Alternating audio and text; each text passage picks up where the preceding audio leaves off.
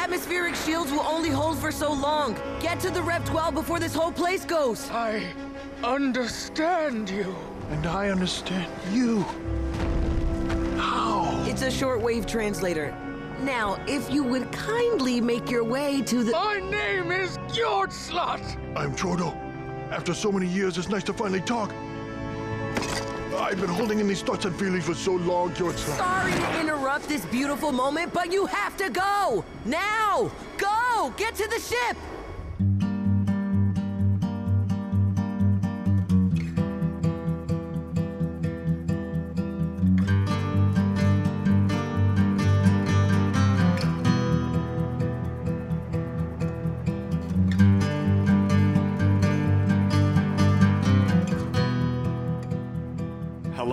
Welcome to Strange New Takes. I'm your host Notch Garnick, and being driven crazy by seeing my true form is. Adam Bowen. Ugh. Welcome to Strange New Takes, everybody. Today we're covering the 10th episode of the first season of Star Trek Prodigy, A Moral Star Part 2. And before we jump into the recap of that episode, we want to ask you to follow us on social media at Strange New Takes on Facebook, Instagram, Twitter. Tell your friends about our podcast. It's the simplest way to share a great podcast with other people, saying, I love, I love this thing, you should listen to it too. And of course, when you have a chance, uh, do us a favor by putting a, uh, a rating into your favorite podcast app for our podcast. Apple Podcast is a place to do it. There are other podcast apps that usually have a place to rate the podcast. That helps us appear a little bit higher on search lists when someone types in something like, say, Star Trek Prodigy into a search. So do us a solid and do that. And just finally, uh, before you jump into this episode, make sure you watched it because we will spoil it and many other things in Star Trek as well. Um, we're, we're kind of a spoiler zone here, so uh, be careful uh, listening in. All right, with that, as Adam mentioned earlier, we're talking today about A Moral Star Part 2. It's the 10th episode of the first season of Star Trek Prodigy. It first aired on 3rd February 2022. It was written by a lot of people. Uh, as this is the same as the last one Kevin and Dan Hageman, Julie Benson, Shawna Benson, Lisa Schultz Boyd, Nikhil S. Jayaram, Diandra Pendleton Thompson, Chad Quandt, and Aaron J. Waltke. This is the entire writer's room for Prodigy, I believe. And it is directed by lonely old Ben Hibon.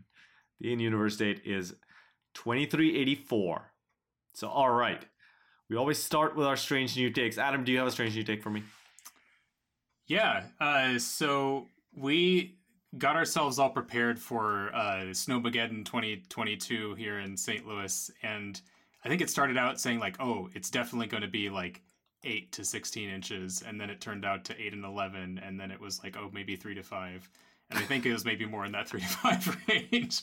So it's it's just uh, nice to have a reminder of like the uh, how how scared we get ourselves about like how how things are going to be, and then it just turns out into nothing. It's a little bit a little bit sad. But uh, since I work remote, it doesn't matter if I have a snow day or not. So there's that. Um, for the episode itself, uh, I I was really satisfied with the turnaround here. I I I, I think all of us were a little bit kind of on the fence about the previous episode, and uh, I just. Uh, I mean, Star Trek has many examples of uh, very lopsided quality in terms of like the first part and the second part of an episode. But I think this one uh, was a good re- uh, a good wrap up and response to the previous episode.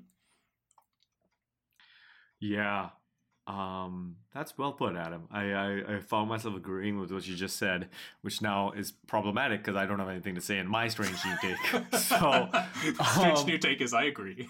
Right, right. Uh, so okay, here's my strange you take. One of the annoying things about living in a snowy place isn't actually the snow, in my opinion, but it's that when you're traveling, you have to account for the fact that there's going to be snow on the ground sometimes. So you got to like move your car so it doesn't get towed because you know you don't want to like we have in snowy places again we have like park on the opposite side of the street or snow Mhm, emergencies. And then you have to like find somebody to like shovel your sidewalk. It is a giant pain, and I have actually been dealing with that. So it is it is annoying. But that being beyond the point, I think this episode felt like a few different episodes put into one. Like watching it, it just was so frenetic and the pace was so fast that it really felt like there were like several different almost distinct pieces being put together. It's pretty interesting in that way for me. So Yeah, it, nine times the writers, so nine times the content. there you go. Exactly. That's that's the reason it happened. Well, let's let's take it from the top. Um, we start where we ended last week, which is uh, the kiddos find introduce the miners to the uh, universal translator and get started fixing the engine on the on the Rev 12. Wh- Which I, I at least uh, I'm sad that Rudy isn't here, but he he finally got his. Uh, I, I think his part of the montage that he was imagining, well, like was part of the plan. The idea of like having the miners uh, sort of rise up in rebellion. We we got a bit of that this time. So I I thought it was um it was a good use of uh sort of the the other tools that they have in their uh, uh sort of available to them with the universal translators and then uh, we got to do a little bit of uh uh techno babble and Star Trek science stuff which I think it, it at least used the the fact that there's a whole bunch of random minor prisoners, minor minors. Uh, oh, Oh. well, my joke was going to be that this workers' collective is led by Chairman Meow, so uh, you know I'm not much better at him. okay. Yeah, it's um, I, it, I I found the repair engine thing the most compelling part of this episode. I mean, there's some little comedy with those two guys being like, "I understand you, and I understand you," and then they like become best friends. It's great. Uh, but but I enjoyed the whole Rok-Tahk versus Jankom Pog thing where Jankom's like, "You watched the door," and then he gets like, "Uh, I don't know what to do here," and Rok-Tahk's like, "Get out of the way, old man. Let me fix this problem." Boomers these days. Yeah, I I, I like that because I I feel like almost any other Star Trek would be like, oh, you just told me a whole bunch of like really complex things. Well, but have you considered? And then they would say like a another uh, three sentences or whatever. But I I, I love that he was just like, uh, how about I watch the door and you go do that. Which, by the way, Jankom is freaking vicious on those like keeper droids or whatever they're called, where Oh, he yeah. like tear rips them apart. Yeah, I, I guess it's a uh, since it's a kids show, it's a that like that's good that we had robots as the enemies. Just see them brutally murdering a bunch of people. Is this like Mortal Kombat, where the Nintendo version doesn't have any gore, and then if you watch Prodigy on like, uh, you know, the late night channels, it's actually like physical beings being ripped apart limb from limb by I mean, yeah, he's, he's got the. What, uh, what was his name? Scorpion, the guy that does like the get over here, and then uh, yeah, I, it's it's almost the same motion that uh, Jankom could do, and then like rip out your heart or something disgusting. Yeah, he uses that that uh, the the cord on his hand to like garrote enemies like that. That's that's the Jankom Pog movie that's gonna come out 15 years from now. Like the reboot, the, Jankom Yeah, the Pog gritty reboot.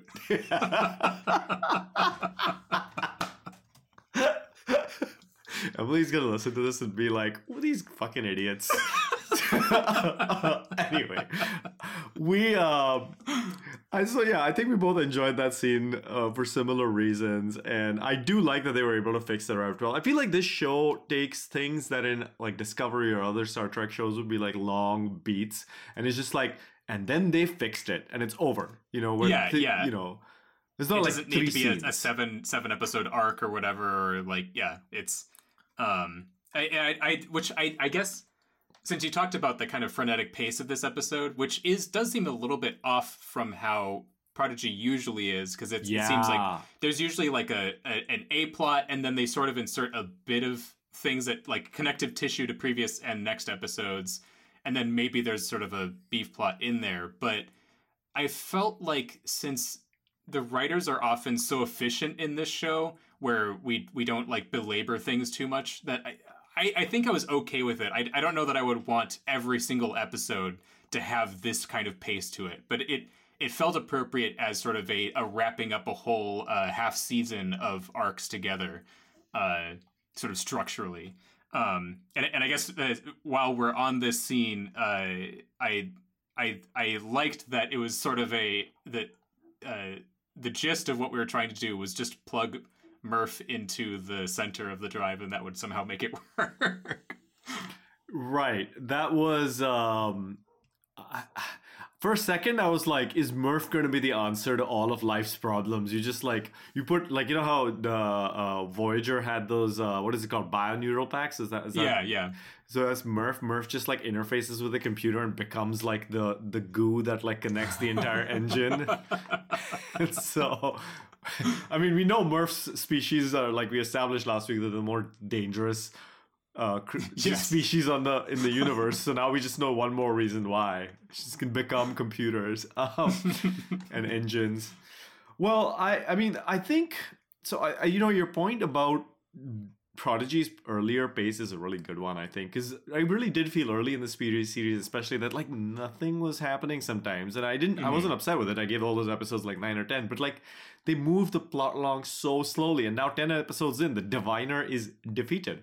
Like, Oh yeah, it's uh they they went a lot farther than I was even thinking they would go um uh in this episode because I, I was sort of envisioning like okay well we're, we have to change the balance somehow so it's not just constant like and and then he gets away and then they get away and then some other thing happens like it's uh so I was expecting him to maybe become like imprisoned or something like that but it, he's just seemed like maybe he's just kind of erased and gone and that's it. That's like this is all we'll see of the diviner, except maybe we get to meet him in the future. I don't know. let's let's keep keep that thought when we talk about the weapon that's stashed away on on the protostar because I think that that might be a relevant thread yeah, there. yeah, fair. the the piece that I think does we, we should talk about those Drednok, who again is just like he's there one minute and next second his head is like falling off and like Chairman Meow has like had a cultural revolution on him. You know, it's it's um he's I finished. mean, and that I, mean, speaking of the brutal scene with uh with Jankom and the robots, like uh Chairman Meow there is is also pretty vicious, capable of just uh slicing that that robot in two, and then uh yeah, just Seriously. seeing his his head his head without a body, just kind of the lights go out. Ugh. Aren't you happy that like our cats at home?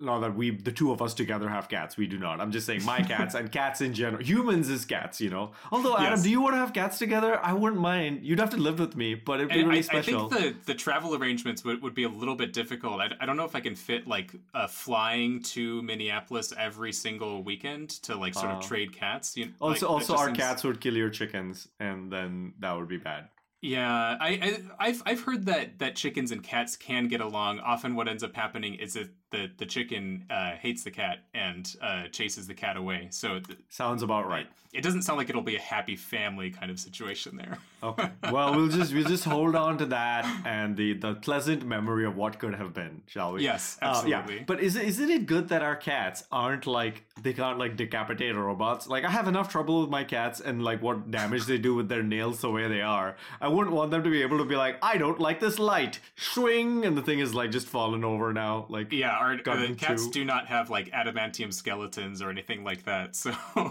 Yeah, Chairman Meow kind of was like a, a Wolverine type thing. It's like one second there's no claws, the next second like yeah, i can like cut through anything. I mean, which which makes that scene in uh, Lower Decks with uh, uh, chasing around Doctor T'Ana to to get her uh, like take her to the vet. It was much more dangerous than we thought because uh, Or Doctor when she's like could have attached just to Shaxs with her claws in Yeah, the naked that- time. that that was much more dangerous too, even even than we thought Naked Time was. Or it says something about how strong Shaxs is and like what his body is really made out of. I mean, when you've when you've been through the Black Mountain, uh, you can take a lot. okay, all right. We're talking about a kid show. well, and and this is also like that's an example of how we're going to spoil like seven different random things. There you go. this is why we have other people on the podcast normally to prevent this sort of thing from happening. Um, well, well, okay, okay, okay. So Drednok, though, dispatched in a moment, and the light turns off, and that's it. Dude is gone. Yeah, I mean, uh, I mean, ho- hopefully he wasn't secretly Chakotay because we just killed Chakotay uh, in that case. So uh, there's there's maybe maybe that theory is gone, but I, I, I don't know. But yeah, it, it's it's. Uh, I mean, I guess refreshing that that the show feels confident that they can have like these sort of powerful villains that they go through, and we can just we can just get rid of them. and uh, that the second half of the season is presumably going to have something else really interesting to go through, which we can talk about in a bit. Um, do you do you want to? So, to your point just now about villains, there's a there's a quote from um, there's actually a quote from I had it pulled up, and did I just close the window like a klutz? Um, Oh, no. I think I did. That's uh, that's that's unfortunate. Let me try to open it again. I think it was by it was by Dan Hageman, the the the specific quote that I'm Hmm. talking about. And would you like? But it is a little bit of a spoiler for season for the second half of the season. Not a huge one, but it just kind of tells you who the villain's gonna be. Do you want to hear it? Let's let's go for it. Let's go for it. All right, let's go for it. All right. So, what he says is when we were creating the 20 episode arc of season one, we knew the diviner was going to take a step out and there needed to be a new sort of antagonist. And Dan and I were both like, oh no, this is Kevin Hageman. Sorry, not Dan Hageman. And he's talking, and he says, and Dan and I were like, quote, we have hologram Janeway. We're in the same space as the real Janeway. So, end quote. And so we were suddenly talking about how she could become the sort of antagonist for the back 10 episodes, sort of like Tommy Lee Jones in The Fugitive, right? When you when you love Harrison Ford, but you also love Tommy Lee Jones hunting him down and doing his job. Uh, not The Fugitive, not the first thing that pops into my head with Star Trek Prodigy, but this dude is writing good Star Trek, so I'll give it to him.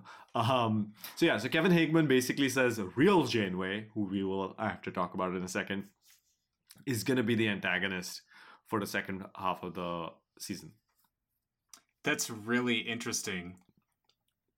I I mean we we do have this. Uh, uh, I suppose that we we have some level of uh, we- we've we have a big setup for there being like a sort of a critical misunderstanding. So I I think I can understand uh, Janeway becoming an antagonist that way because we at at the I, it's it's interesting how it's going to unfold though because we we've set up so many different complications in this plot in like the last like five or ten minutes of the episode where uh, they're potentially going to destroy the Federation if uh, full contact does happen. But who who knows what what, what kind of direction this is going to go? We also See- do know that Jane, Janeway is going to do some shit to Oh, protect yeah. her people. also, by the way, can we just see the fact that yet again Star Trek has a universe-ending enemy that we have? it's it's our kids. yeah, Dal started the burn. also, if you could make a virus that destroys the entire Federation, why wasn't the Federation destroyed like I don't know, two hundred years ago or something? Uh, it, it needs a future computer virus to do it. Right. It needs it needs some of those computers from that like Star Trek archive with all the evil computers. You need to like break four or five of them out too. You know the one we saw in lower Yeah. decks with all the like. uh, okay. So so let's let's just keep on our chronolo- chronology and we'll talk about this the the weapon that the diviner has in a minute. But so we we get through seeing Drednok taken out. Chairman Meow leads the workers in revolt. Um, and of course, the one scene I did not understand was the one with Zero and Dal, where Zero is, is like Dal is trying to do something with his communicator, and then Dal like comes over and, and Dal uh, or Zero comes over and Dal is like, no, don't interrupt me or whatever. I just didn't understand what was even happening there, and now I get it. They were designing that that translator that all the workers get. Yeah, But he I- was hooking it into their uh, their manacles or whatever to be able to communicate to everyone at once. Okay, okay, so that was what was happening. Um, I I didn't get it, and and I had to like understand that later. Yeah, it, it was kind of a. Um, it wasn't the most important part, but it, it, I think I got the sense that they were realizing that it was taking way too long to sort of individually explain to every single prisoner, like, "Hey, you need to go here and you need to do this thing," and instead Mhm. they could just alert all of them at once uh, if this sort of uh, hooking up to the communicator stuff worked. So tell me what what happened to Zero's like arm and legs, other arm and legs? Like they were gone at one point. I can't remember now. Uh, well, the, uh, Zero's legs are able to like uh, appear and disappear uh, at any given moment, Okay. and uh, I'm trying to remember that uh, Zero's arm was chopped off. I th- maybe by Drednok. I, Okay. I, I I'm a little bit now. fuzzy on that on that part. Yeah, I forgot. I know it was gone, but I was trying to remember like where did this happen? And obviously, you know, extensive research on Memory Alpha uh, has not given me the answer. Someone hasn't gone there and updated it yet. So Yeah, uh, uh, uh, I think as of uh, recording this episode, Memory Alpha is like Act One, and then there's nothing there. right, exactly. So uh, clearly, we're just making up the episode as we go, as we go along. Has it even aired? We don't know. We're just taking really good guesses, dear listener. Really, really good guesses.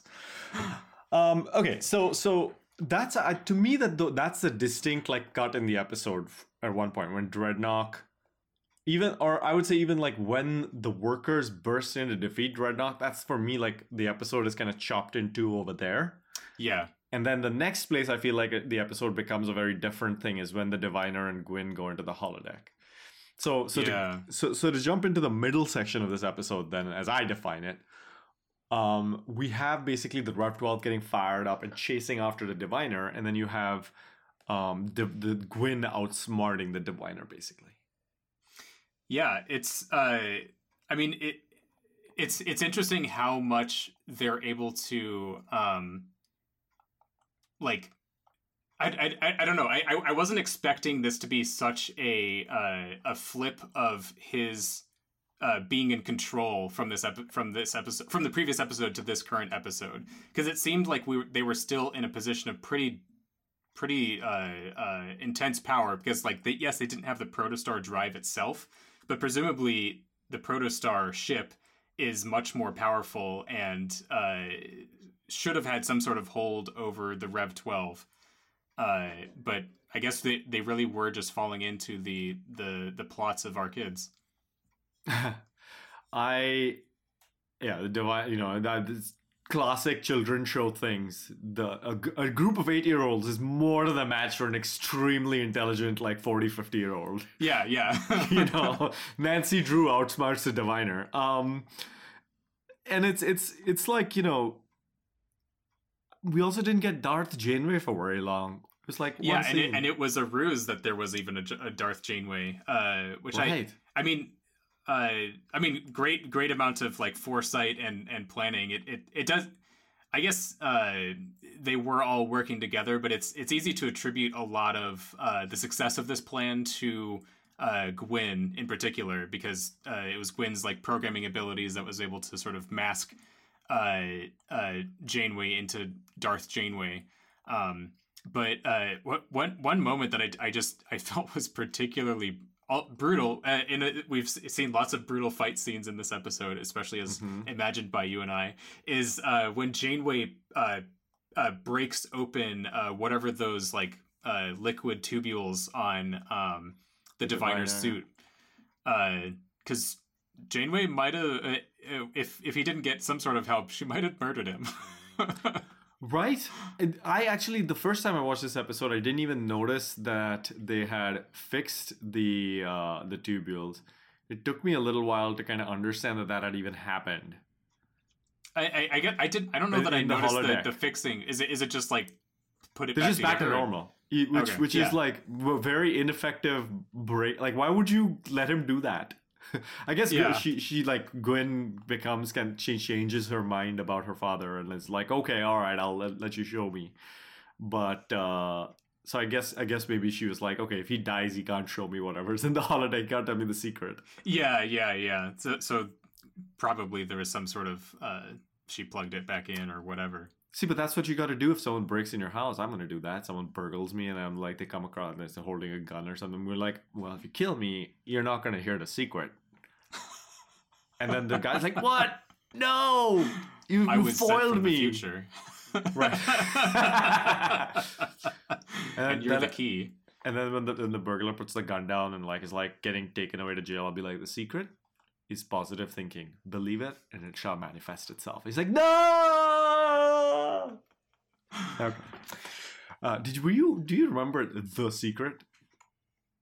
Uh, uh, which Oprah was like pushing like in like 2006. Do you getting this oh, reference? Wait, wait, no, no, no, no. I do there, not. There's a book called The Secret, which like was the, all the rage for like a year, and it basically boils down to the fact that the author believes the humans have like a near supernatural ability to manifest things that they they they like think about so uh, if you if you, you so it's like just be positive, like think on something and like really focus on it, and like it'll happen.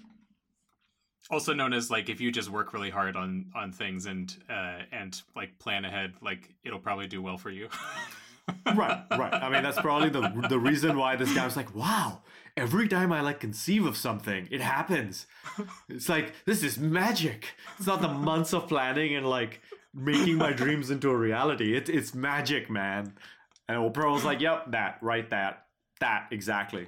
yeah, Uh, the the the, the uh, the '90s or 2000s controversy that I remember uh, is the uh, with the book club was the um, uh, was it a million little pieces? There there was like a book that uh, everyone like got really into this like tragic story of, of this guy and he just made the whole thing up. Yeah, yeah, that's uh, a million little pieces. Which I mean, kudos to her for like confronting the guy on on the air and like actually Yeah. being like, "Oh yeah, you were full of shit, dude." Kind of wish that happened more with folks like uh, who spread misinformation of other stars. But anyway, it doesn't really work. that's that's not something that that really happens in society anymore. Thankfully, there's No, I, no I, I don't, I'm not aware of any misinformation kind of stuff. That's No, no, a big problem. Not at all. All right. On that cheery note, let's take a break. We shall return with more Star Trek projects. I am detecting a proto-warp signature again. That makes three times now, Admiral. Two times is a coincidence. Three is a pattern. Finally, it's back on the grid. It's time we rescue our missing ship and get some answers. Take us to the last protostar signature, maximum warp. I'm coming, Chakotay. Welcome back to Strange New Takes, where we were talking about making sure that you're listening to your fellow podcast hosts and, and understanding what they're trying to reference and what you do when you don't understand what's being referenced. And you just have to sit there being like, uh huh, uh huh, yeah, of course. The, That the was answer fun. is just talk in a gigantic circle and then hope it works out. Yeah, yeah, it does work out actually. Can confirm. Can confirm. Well, getting back to a moral star part two, we were just talking about how Janeway gets reprogrammed, uh, or de-reprogrammed, really. Uh, Yeah. Speaking back to her normal self, and we figure out pretty quickly the answer to a question that we've asked a few times on this podcast, and had what we thought was a good answer, but now we have it confirmed. She can interact with physical objects. Oh yeah, yeah, yeah. So it, it I, I think it really is that uh, she's just disgusted by Rok and refuses to touch her. That's why she can't hug her. So it, the, a confirmation uh, in in this episode. Uh, I mean, it's it's a little bit sad, but I mean, you have to have standards. You know, if someone hasn't listened to our episode about two episodes ago in Prodigy, they're gonna just think you're a horrible person who just hates Rok-Tahk. um, it's like, wow, I just this is my first episode of Strange New Takes. That Adam guy's a dick. well, uh, uh, yeah, exactly. Uh, Janeway is just a horrible human being, and we. But yeah, she she like physically pushes the diviner and like breaks off a little tubule. Yeah. So like fighting with a hologram would kind of suck if they don't have like safety protocols or whatever, you know? Oh yeah, I mean that's I guess that's the basis of of every uh, episode where the the holodeck malfunctions. Uh, like yeah, they can just super kill you and are uh, way more dangerous. I mean, I, I guess it's it's almost like uh, it's worse because if the hologram actually has sort of full control of their faculties and their ability to manifest, like that's way worse than just like this uh uh this like Sherlock Holmes uh thing is like uh, the guns are real. Um But but ask yourself this question though. Because of, why would you ever have physical security on a on a starship anymore? Just have holograms. They like defeat the aliens 100% of the time. oh yeah, it, it's I yeah, the holograms do seem extremely overpowered in Star Trek. Which I, uh, I guess we I don't know that we've had that many ships that really can have holograms manifest kind of anywhere on the ship. Right. because it's it, it seems like maybe Pro- the protostar is one of the first uh because we like vo- originally the doctor wasn't able to go outside of sickbay or the holodecks uh and got the mobile emitter and whatnot. I think in in discovery it does seem like there are holograms that could have kind of free reign within a ship. Uh but yeah this is this is some new tech that we're that we're getting. For sure, for sure. Um Yeah, and like Janeway, it's kind of brutal. Like she didn't even like defeat the Diviner fully. She's just like, ah, one of these tubes, clink. Oops, you dead now, bro. Let me just And- collapse your jugular, and then we'll uh, see how that goes for you. Yeah, I guess it's the equivalent of just giving him a karate chop on the windpipe, and he's just like, Yeah. ah, no, I'm Yes. done for. windpipe. That is the that is the human or that is the uh, anatomy that I was trying to reference, and I said jugular instead. That would have. Go. but the jugular been- would also work, just a little yeah, slower. but it, it would probably be a lot more immediate. it just Man, Emily this- isn't here, Rudy isn't here, and we're talking about murder like multiple times in this podcast. What has happened? Please come back, fellow co-hosts. Save us from ourselves. All right. well, uh, but but again, good catch by the diviner being like, "How do I get myself out of this jam?" Oh yeah, reference the secret that you haven't told your daughter this whole time. And then we go into the holodeck and finally find out what this has all been about since the beginning. Yeah, and it's uh I, I I mean, I know that we've kind of been teasing it a really long time, but the, like even just revealing and fully stating what's going on like in this episode, it it felt like a a huge payoff and felt very quick for us to just like learn like, "Oh, I'm from the future. Uh I was part of a civilization uh that was destroyed."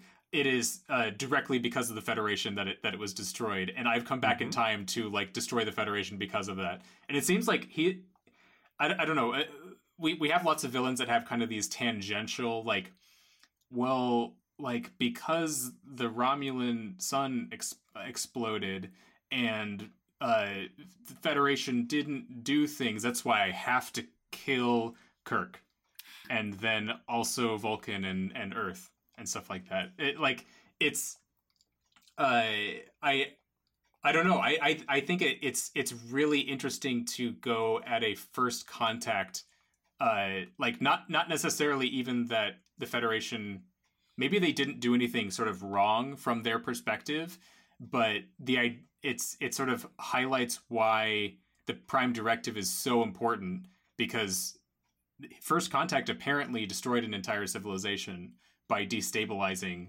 uh sort of I don't know if it was their belief system that caused a civil war or whatnot, but I mean, Yeah. this is this is the sad parallel we can draw as to the situation in the Ukraine right now, where the Ukraine is split between groups who, I mean, well, the people of Ukraine have mostly aligned with joining the West and joining NATO, but we Mhm. have an ele- an outside party that thinks that that is, and some internal elements that think that that, that is wrong. So they're going to fight a war about what to do. And so we, we see, you know, if you're if you're thinking like ah, the species destroying itself because of an outside influence and a political problem, it's gonna happen. And um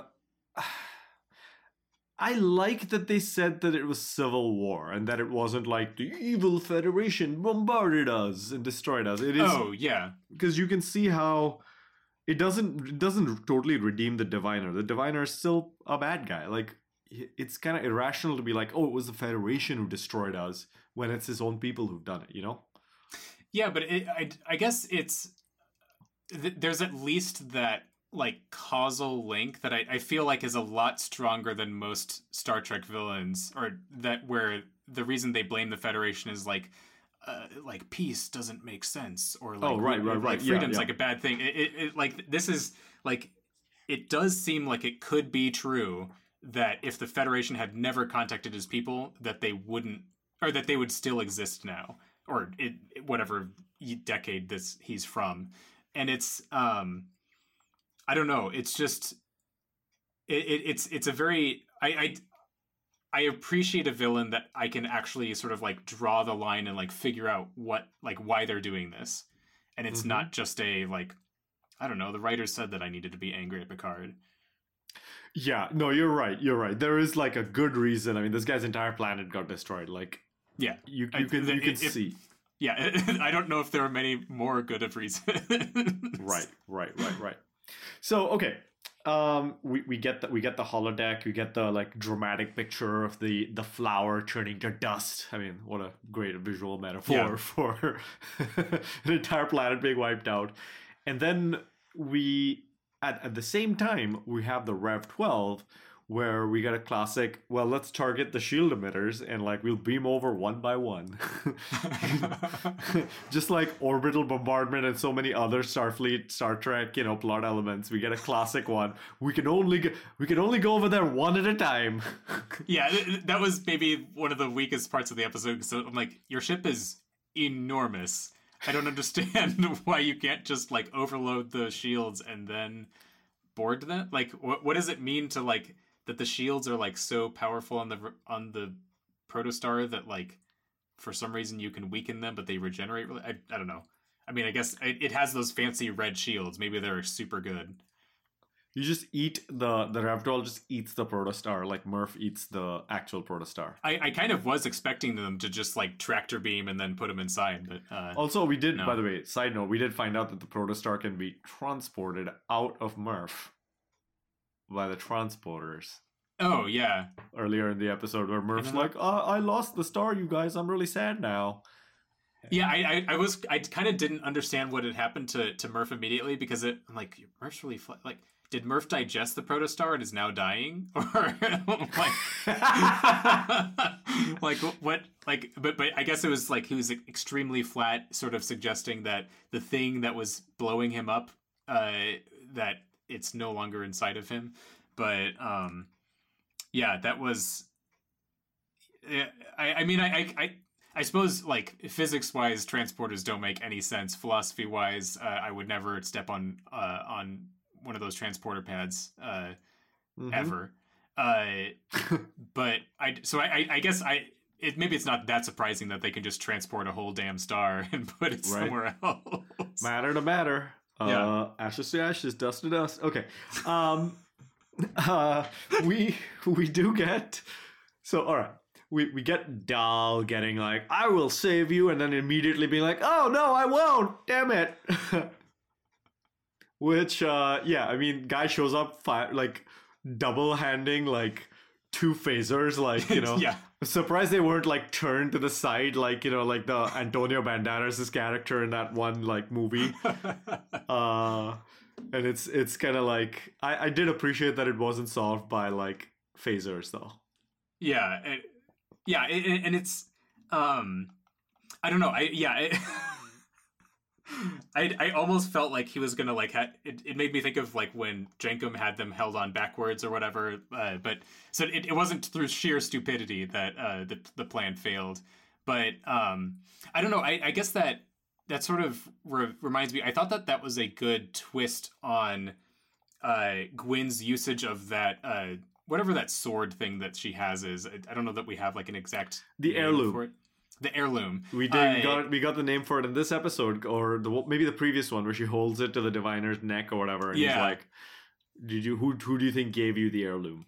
Yeah, and so it's it's a um, I thought it was an, a, a really good twist to have him him sort of manifesting those powers and using that against everybody else, uh, and yeah, it it it it set us up for what I felt like is a, was a very satisfying uh, way of taking the diviner out uh, because we, we we get a chance for the one of the characters who's been the most wronged by the diviner, which is Zero, uh, to sort of enter the scene here. It was maybe that's the break in the episode, not even just the holodeck part, but the part where Zero comes in because the vibe suddenly goes from like kind of it's a it's an action show to Mhm. being more of like a very serious Yeah, show at that moment and never switches back uh through the end of the episode. yeah the the tone the tone sort of goes into that um i mean th- there's maybe that moment of triumph that that we have when when uh, zero finally gets to uh sort of enact their revenge on the diviner but it it, it does kind of go straight into just tragedy because we we we know sort of the the gravity of the situation that's happening and and it's also like it's kind of horrifying what the diviner is going through at at that point like i Yeah. I I kind I feel bad about this sort of resolution to the diviner's storyline because he's just insane now. Like that Well- that's uh that's it, it seems like a very grim uh resolution to this. So let's let's dial the the the step back one second, which is that Mhm. the diviner reveals to Gwyn earlier that they can't ever go back to Starfleet because of the weapon we said it'll infect Starfleet systems and Yes. Starfleet will fight themselves to death, Mhm. much like his people were.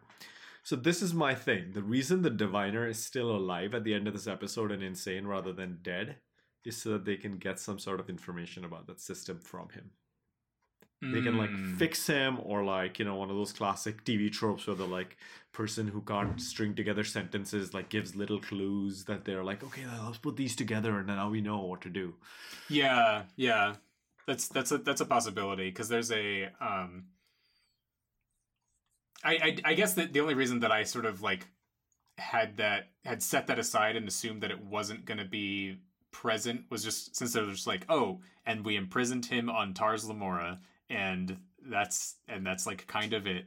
Um but yeah it, I, don't- I don't know it I mean I suppose that this is not a uh maybe it's not a starfleet crew so they wouldn't have thought through like you know what maybe like making someone permanently insane is like an extremely harsh punishment. Maybe they should get medical care uh to try to rehabilitate uh something out out of this. Um And I, I guess the, But, the question is was was it when that scene of the diviner came in at the end was he on board the um was he on board the the draft 12 or like where where I think did he was in he's he's imprisoned in the Tars Lamora station without a ship and it, it says Oh, something okay. about like putting him in the prison that he held other people in or something like that I see but he's also like without his tubules and stuff which is kind of weird like wasn't he supposed to die if he was outside that thing and now he suddenly has like the ability to survive it's kind of interesting and weird Yeah, maybe that maybe it's it like yeah. There's something about it. It's because of the chimerium that it it has life sustaining properties. It's like our Star Trek RPG. This planet has a- aura that prevents all communicators. Don't ask questions. It just happened. You, you have to now deal with it. Uh, yes. yeah. So okay, okay, okay. Um, let's take a, another quick step back. I wanted to talk about this whole diviner is alive situation, but the other thing I want to talk about is Zero telling the diviner. I mean, the the rage in Zero's voice is pretty strong. Like Zero is like Yeah. ruthless in that moment, and is like you says something like you took advantage of us or whatever. I can't remember exactly, but it was it was very harsh language. Yeah, Um, wh- which I mean, on on one hand, I I kind of get it because uh, Zero was used as a weapon uh, to kind of enslave other people, uh, uh, and was used by the diviner sort of like to to enact this really harsh punishment on people. what so, was is that established? Yes, uh, that that is uh, because we we know that that Medusans have this power from the uh, is is there in truth no beauty. Yes, I, I, The- the- I- is there? I, I almost that- said it wrong. the but I said TOS it episode, right? Yeah, the, the original series episode. It's in the third season. Uh, it, basically, the the uh, the gist of it is that there is a uh, an ambassador who is horrifically ugly, so ugly that uh, humans go insane if they see them. But uh, is being uh, tra- is being uh, is aboard the Enterprise uh, with a couple of companions to uh, sort of like take them from one destination to the other. But yeah, in in that episode, uh, we had the Medusan uh, was shown to another was shown to a human and drove them insane. The Enterprise goes out of the galactic barrier. Uh, all sorts of uh, uh, TOS type stuff happens. Uh, but we we do get as it so there is another connection to this episode because Spock actually sees the Medusan without having a special visor that was supposed to protect him. And we know Spock recovers from this. So we, we at least have a sense of like, okay, well, it's possible to recover. I have high confidence that Gwyn is going to be fine at some point. Mm-hmm.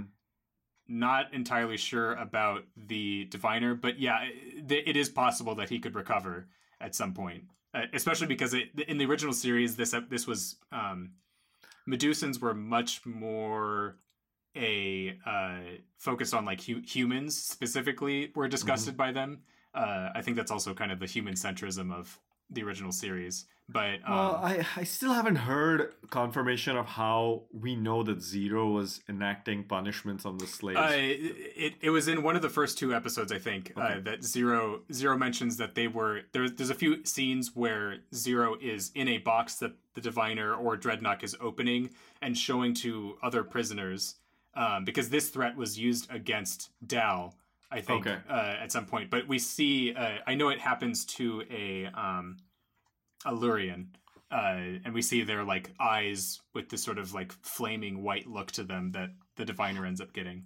Jeez, I, I guess I've just completely spaced on this from last fall. it's like, how did I, I mean, forget? that's what happens when they chop the season in half and like have them super far apart. Maybe, maybe I was just like, this is a kid show. This cannot be happening, and I blocked it out. Oh yeah, no, it, it, it, it at least it makes sense why they went to this extreme, but it, it doesn't make it not uh, really intense for the rest of the tone of the show. Okay, I'm actually looking at screen caps now from the first episode, and yep, it's there. And uh, I think it's actually Zero talking to Dal and Rok-Tahk and telling them that they, Uh, yeah. that's how it worked. Interesting, interesting. I, I had not watched the TOS episode before this. I had not extensively read about Medusan, so I didn't. I, this was a complete surprise to me. But when I saw it happening, I was like, "This is obviously a reference to some species power that they've established in Star Trek Oh before." yeah, yeah. um interesting piece about the whole reflection in the combat situation. That was uh that was Yeah. that was kind of a little plot point. And so now we're left with gwyn knowing that there's some reason not to go back but not being able to completely properly elaborate. And so i, I guess in the second half of this season now we're gonna have one of the first things that's gonna have to happen is gwyn is gonna have to figure out why and i bet it's gonna happen tantalizingly at the moment when janeway first is about to make contact that they figure it out at the last possible minute and you know. Yeah, which which I guess could set us up for that being a um like you said the that the the fugitive the fugitive setup for uh the season where we're we're rooting a, we're uh rooting for the kids and and actually don't want uh Admiral Janeway to succeed. And it's um uh yeah, I, I think I can I can see that. Yeah, if we don't actually make contact with the Federation and we discover it right beforehand, that sort of chase mindset does make a, a bit more sense uh, than like they warp straight to Earth, cause a gigantic civil war with the Federation, and then uh, Janeway wants to like punish the children or something. that happens in discovery yeah. or or in the USS lost Voyager J. Right, last season eight of Voyager, where Janeway is becomes the like murderous person that the internet seems to think she is, uh, for some weird reason. Um, the so yeah, so I I I hope though that this isn't gonna be a series long thing where the children can cannot go back to the Federation. That you know the whole series is about them trying to fix it. I really hope that again how Prodigy is like quickly resolving issues. That that happens in this case as well. That they're just able to be like, okay, we fixed it. Cheers. Yeah, I, I, I, because I, I, I think it's a um, starting out away from the Federation made sense as sort of a we're introducing you to Star Trek because you're a kid and you've never seen any Star Trek before, uh, or you're just. Uh, I, I think this show is like fabulous for kind of anybody uh, who's vaguely interested in like sci-fi and whatnot. Um, but yeah, I, I, I think to to really bring it all the way home, we do need to have like the Federation become part of this show. Uh, Right. So I, I I do think that that has to be part of season two. Is just like we are now part of the Federation, and now we're going to learn about like the Romulans or something. The, the all of season two is Janeway basically telling the kids to study. so It, it this is that Starfleet Academy show. Uh, we, we thought we thought Mary. Wiseman was going to uh, go teach people in the 32nd century. It's she's going to be sent back in time to teach our kids about uh, Star Trek. remember, kids, stay in school. It's cool. um. All right, so now we got to get to the final scene. I really thought the episode was just over after we see the like happy reunion of the bridge and everybody. Which, uh, by the way, Dal and Gwyn, uh, Dal has plucked up the courage to go and give Gwyn a little hug. So their Yeah. awkward relationship continues apparently.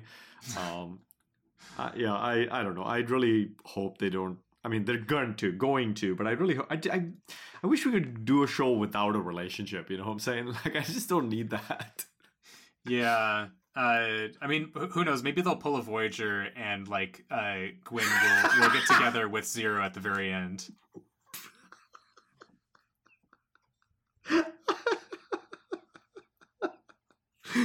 Oh, oh, Chakotay, oh, Chakotay, and Seven of Nine. Oh, oh, oh, interesting stuff. Anyway, um, yeah. So, so, but after that, that scene where we think, okay, it's all over. Suddenly, we have a, we have we have the Marvel post credits scene, basically, but before the credits, right?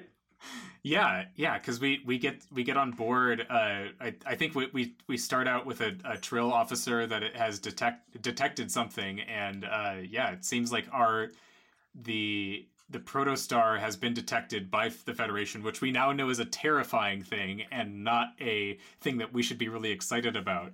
And we we pan back and we see that we're on board uh, uh, Janeway's Admiral Janeway's ship, and uh, as we as we pull out uh, there was I, I I caught something with sort of the the visual look of the of the ship, and then I, I looked it up and realized that it was actually uh, really it. So it, it looks kind of like this quantum slipstream drive ship that we see in. Uh, so it's the I've- Voyager episode Hope and Fear. yes, and uh, that episode is the 26th episode of the fourth season of Voyager. I just knew that off the top of my head.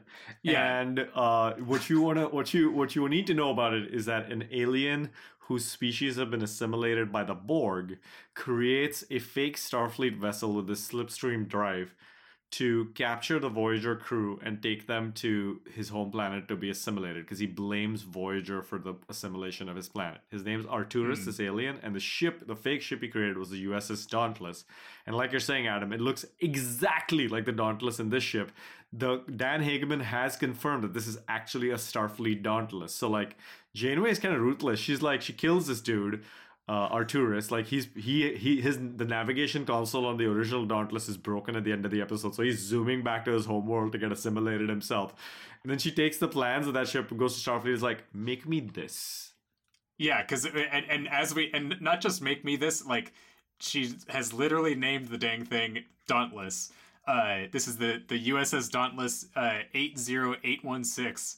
Um, Which, by the way, also remember how like Kirk and Picard are like, no, I don't want to be an admiral. I can't leave my ship. I don't want to sit behind a desk. Janeway's like, I'll have both of those things together. Uh, yeah, hell yeah, I'm gonna be an admiral, and I'm gonna be in charge of a ship. Take that, Starfleet. What you gonna do? The, the the only thing, the only big failure is that uh, Janeway's Dauntless is ugly as hell. I don't know. I, I I looked back. It was like, okay, well, maybe the original Dauntless was was also uh, was also ugly, and, I, and it's just like my like uh, elementary school mind was like so wowed by like a slightly different looking Federation ship that I was like, yeah, wow, so cool. No, that ship looks amazing. This one looks very weird and like knobby in the back. I don't know. it's you, not you, for me. you, you, you, uh, great descriptor, by the way. You know how um, have you have you seen that thing online where people like make like bad recorder versions of songs? Like you know they they they have like one famous one of "Where My Heart Will." Uh, not where my heart will take me. Um, my heart will My go heart- on. my- from, yeah, my heart will go on. by- from Titanic, and people like they take something beautiful, and then the video changes to something stupid, and the song changes from like this orchestral to the recorder. So it's it's like you know how they have the scene in the motion picture where like Kirk and his crew are like looking at the Enterprise A, and like there's all this orchestral music, and everyone's like, "Wow!" There's lens flare. They have the version with the Dauntless, same music in the recorder. that that's that's that's what we're gonna get. Uh, I agree. It looks pretty ugly, pretty ugly. But let's blame the guy who designed the original one in Voyager. Um, yeah, like it, to me, it has that the look of that. Uh, uh, is it the Olympic class? The the there's a there's a Federation ship. I think it was one of the early, uh, at least per my like ship of the line calendar or something that I had one time. Uh, it, it's it's one of the early designs of, of Federation ships that has like a sphere instead of a saucer section. And, it is it is uh, very bionic. It kind of looks like it's like you know like I feel like 15 years ago when people were like drawing the future, they were like everything's gonna be a blob. Yeah. Um, Which I guess that's what ran uh, Voyager with those bioneural gel uh, packs. It It's was blob. Voyager was a big blob. Yeah, you're right. Um, uh, so okay, so also Captain Admiral Janeway has stolen Voyager's coffee mugs. clearly she has the same one from back on the ship. She's like, "Oh, you're gonna put this ship in the the museum? Well, I'm gonna keep my coffee mug with me." um, and yeah, I mean, I, I it it took me a second to adjust to what I was seeing on the screen. Like I saw the trill and my I was like, "That's that's weird. Why is that here? Like that we there shouldn't be a trill on this show." Oh, it's Starfleet Admiral. What? Then the mug came into the frame, and I was like, "What? What? What?" We were getting Janeway. Holy crap! I was watching this really late at night, by the way, so I genuinely thought I was dreaming for a minute, like I'd fallen asleep because I thought the episode was over. And and Well, it- and- I, I I guess something that just occurred to me is it, I guess this confirms that. So we know that the protostar has traveled in time. It went to at least 17 years ago, but it Mhm. must have come from the current time from tw- uh, 2383 or 2384 ish, uh, because yeah, Janeway is aware that Chakotay is missing. Uh, so these ships are contemporaries of, e- of each other, presumably. Right. So, th- so I read a timeline, and I, unfortunately, I've lost where I read this now, so I can't refer to it. But basically, what the author said is that the diviner captured the vessel in 2383, went back 17 years, or how many ever years, and has been in hiding all this time. Like either he lost the ship or something. Something happened. Maybe he was designing the weapon or whatever. And so he took the time to design it. Now the ship is basically back in its contemporary, back in the time when it came from, before Mhm. it traveled. So it's it's kind of like, it's a little circle if you see, you know. So like, say, let's just take like if the protostar came back ten years, it's been ten Mhm. years since that jump. Yes. So so it's back in the time that it should have been in, quote unquote. Oh, interesting. But we don't. I mean, that's just I I I don't have any sources on that. So take that for what you will. It's just a little bit of speculation at this point. Um, but yeah, we've still got that major mystery to resolve. Uh, any any other final thoughts, Adam, before we jump into ratings here?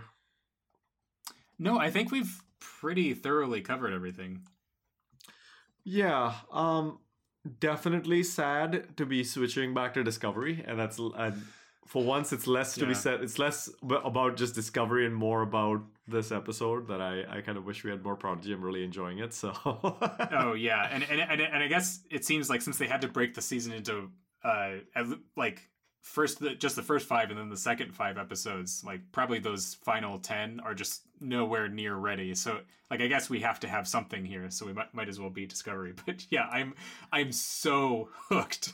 Like that there is I've never been more excited to see the next episode of a Star Trek. I don't think like except for maybe Yeah. like uh like some of the classics from like the 90s or whatever but like as far as like in in recent memory that i this is i'm i've never been more hyped it is it is definitely one of those things where I'm hoping the other shows see what they've got in Prodigy and understand the challenge that has been dropped onto the table in terms of the, the, the standard that has been set yes for the yeah future. you you do not have to have filler episodes at all Yeah.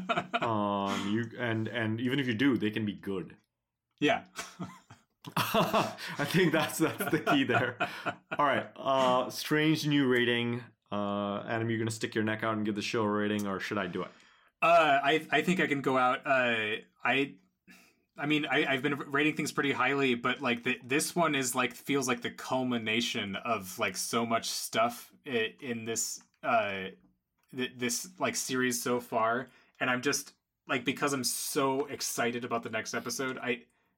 I, I, I'm gonna go into a ridiculous territory rating it like this one gets an 11 for me like it, it's Okay. just like I, I- you you got an 11 so, and then uh so I I can have an 11 too like th- this one is just it's wow I I like it, Yeah. j- just I I we have gotten uh, I mean this could have been the season finale and I would have been fine with it being like calling this season 1 like this is a a perfect streak for a, a 10 episode run where I'm just I'm I'm immensely satisfied with the show and so impressed with everything they've done. I will I will give you an 11 because at least you're not splitting your rating into two like we did like 80 episodes ago or whatever it was. Um yeah, you know, I'm going to give this one an 8. I liked it. I enjoyed it. It's a strong season closer. I But if I'm honest with myself, I like Discovery when it's at its slower, less actiony self, which makes me one of those Uh, people Prodigy? who's. Uh, yeah, so what did I say? Discovery. Keep doing that. yeah, I don't know why. Uh, yeah, I don't know why either. I guess I'm becoming one of those people who's like, oh, what we need is another TNG with Picard standing by the window, wondering about his morals and philosophies. um, so, but I, I think that's where Disco, uh, Pro- did it again. Prodigy does its best work is when it is being a little slower, when we're having some moments to to process what we're seeing. That being said, if I'm gonna get action, it should be like this. So, uh, very, very good. So th- it's not a knock. It's it's simply criticism because Disco, uh, God. Ah! it's simply because Prodigy has set the bar so high for itself. Um, Yeah. I've also seen multiple people online acknowledge that this is the best Star Trek on TV now, and uh, it makes me really happy. Uh, it also makes me really happy that Boba Fett is not that great because now you know people can be like, okay, everything in Star Wars is great and everything in Star Trek sucks. No, you're wrong. Because nothing in Star Trek sucks. But even then, Star Wars can make some stuff that isn't very good. Dig that. Uh, so so with that, it's time for us to say goodbye. Thanks, Adam, for for turning up. If if, it, if you hadn't been here, it would be forty five minutes of me just talking to myself about Star Trek, which, by the way, I can fully capable of doing. Yeah, I uh, thank you, Notch. I, I someday maybe we'll we'll have that because maybe it would even just be fun to see what happens. Right? Maybe we would split it up. Thirty minutes you go by yourself, thirty minutes I go by myself, and then we There just yeah. At the end, we come together and discuss. Uh, thank you, Emily, Rudy, Bill, Dinah, Max, uh, for everything that you all do, and uh, we're looking forward to having you back on the show someday, uh, soon, hopefully. And thank you, dear listener, for turning up and listening to our um, to our rantings and ravings about Star Trek. We, we are we we appreciate the ability to to talk about Star Trek with you each week. Uh, thank you, Jishnu Guha, for our for recording our theme music. We always appreciate hearing you strum away at the guitar.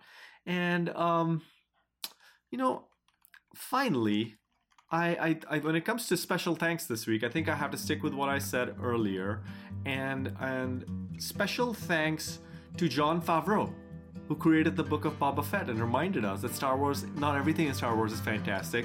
Other series also have shows that we don't like as much, and so helping us appreciate the entirety of the Star Trek universe and any franchise really for that matter a little bit more. So so thank you, Jon Favreau. All right, everybody, we'll see you next week. Goodbye. Bye.